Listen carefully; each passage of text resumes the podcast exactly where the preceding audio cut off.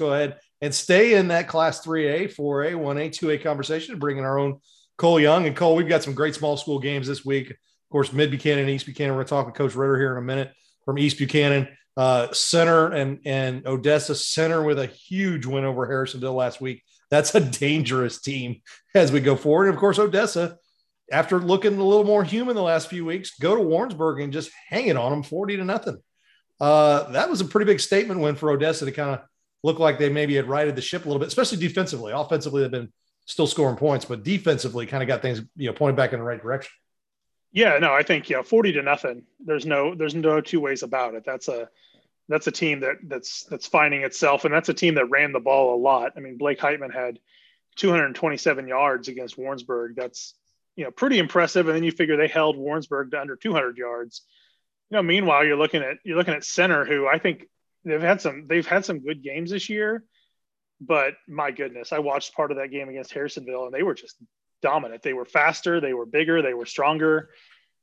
I think center's a team all of a sudden in class three, you're starting to say, okay, are they the are they the are whoever comes out of this game is probably the prohibitive favorite in class three on the Kansas City side, I think. Cole, when you look at the other side of the state in class three, uh, coming out of the east side in the St. Louis area, what teams in coming from that side of the state are a threat to the teams from this side?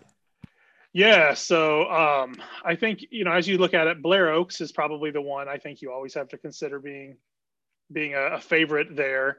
Um, to me, it's not the year where it's always been kind of like St. Louis has been that powerhouse in Class Three. St. Mary's is really good, but I think you know one through, you know, looking at really Odessa, and then you got Valle, who I think is who's even for being a team that's playing up is really good. And then the kind of the sleeper for me is Boonville, who you know knocked off Blair Oaks. That's all you know. All they do is mock off Blair Oaks. And then let's be real here. We're we're ignoring St. Pius, who I think, you know, despite that loss to St. James, that's St. James is the best 0 and 14. there was no denying that. No, I think I think three is going to be interesting, and I think that uh, the discussion I was having uh, with Dave Quedel, I think Blair Oaks and, and the Kansas City schools are on the same side this year.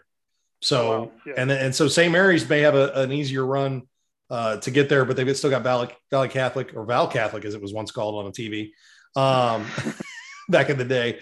Uh, no, I think they've got a chance to to to do a decent run there.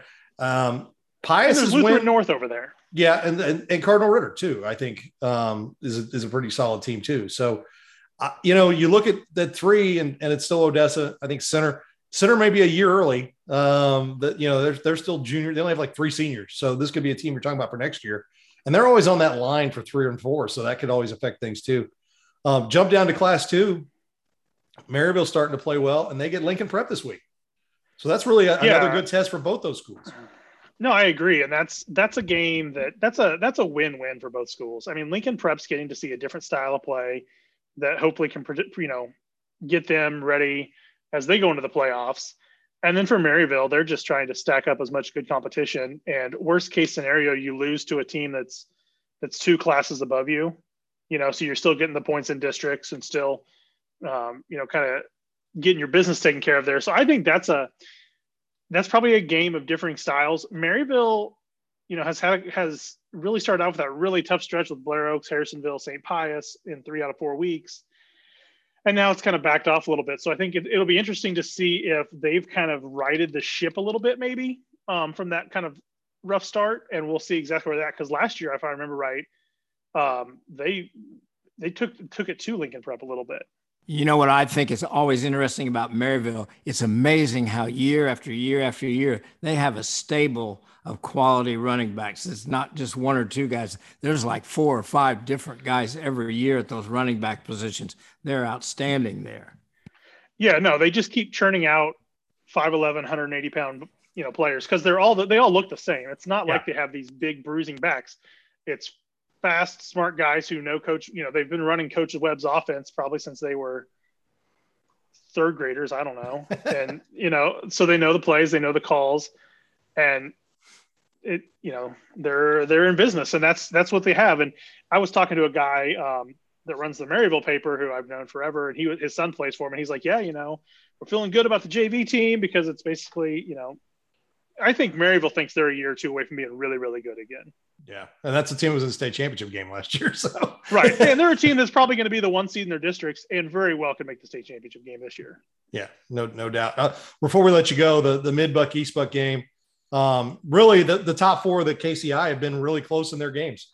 Um, Penney Penney played mid buck close last week, and this is kind of a round robin competition. We're going to look at the end and see who's who's sitting in that. You take the record of those four, and I think that's probably the one uh, who probably is the one who's going to be the favorite. Penney goes to a different district, but the favorite of those three, Mid Buck, East Buck, and, and West Platte to get out of that district. Yeah, no, it's. I mean, Mid Buck's got you know they've played one of the three right now. They you know they they they snuck past Penney, you know, but I think this East Buck Mid Buck game is probably what you're going to end up seeing as the as kind of the de facto KCI championship, and probably also they're playing to host that district championship game.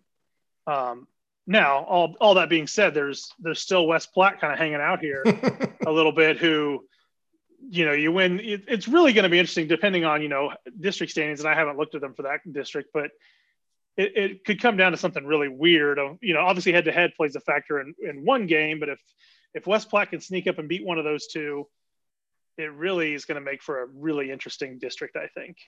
Yeah, I think so. It's it's fun in that group, and I think they're going to be a fun one. Well, Cole, it's going to be a great week of football again. Looking forward to chatting with you again next week. Yep, sounds good.